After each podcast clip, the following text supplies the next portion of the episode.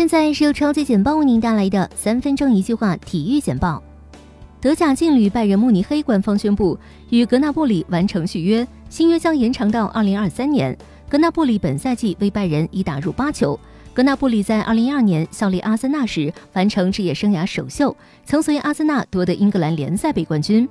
曾经被巴萨看好的青训妖星桑佩尔，最终提前跟巴萨解约，他将前往日本联赛继续他的足球生涯。桑佩尔是当年温格十分看好的新星，曾多次挖角，但是这名巴萨青训天才最终没有前往阿森纳效力。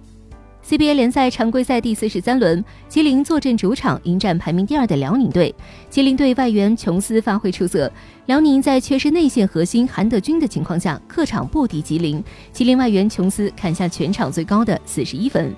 二零一八到一九赛季欧冠八分之一决赛，一场焦点战在伯纳乌球场展开争夺。皇家马德里主场一比四不敌阿贾克斯，这是皇马自二零零九到一零赛季以来九个赛季首次止步欧冠十六强。此前连续八个赛季晋级半决赛的记录也被终结。NBA 常规赛强强对决，火箭客场以一百零七比九十五战胜猛龙，本赛季横扫对手，豪取六连胜。哈登末节爆发，七投六中，轰下十九分，全场得到三十五分。此役后，哈登生涯得分突破一万八千分大关。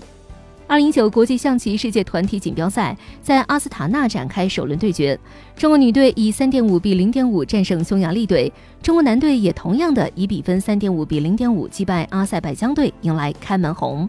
火箭客场挑战猛龙，火箭一百零七比九十五有惊无险的击败猛龙，豪取六连胜。此役，哈登在前三节状态低迷且受到四次犯规困扰的情况下，末节强势爆发，在最后几分钟，他独得十九分，一波流带走胜利。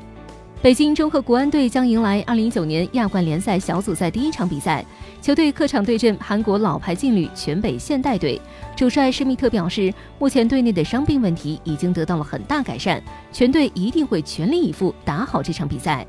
中国山东鲁能凭借佩莱上下半场的两粒进球，客场以二比二与韩国庆南 FC 队战平，拿到了一分。此役鲁能未能打破近十年逢韩国球队不胜的魔咒，而且也未能完成首次从韩国赛场拿走三分的愿望。在伯纳乌球场，阿贾克斯客场四比一大胜皇马，并以五比三的总比分逆转晋级。皇马总分三比五出局，塔迪奇一射两传，吉耶赫、内雷斯和舍内各进一球。阿森西奥为皇马破门，卢卡斯·巴斯克斯和维尼修斯因伤离场。以上就是今天为您梳理出的体育简报，欢迎继续收听超级简报的更多分类资讯。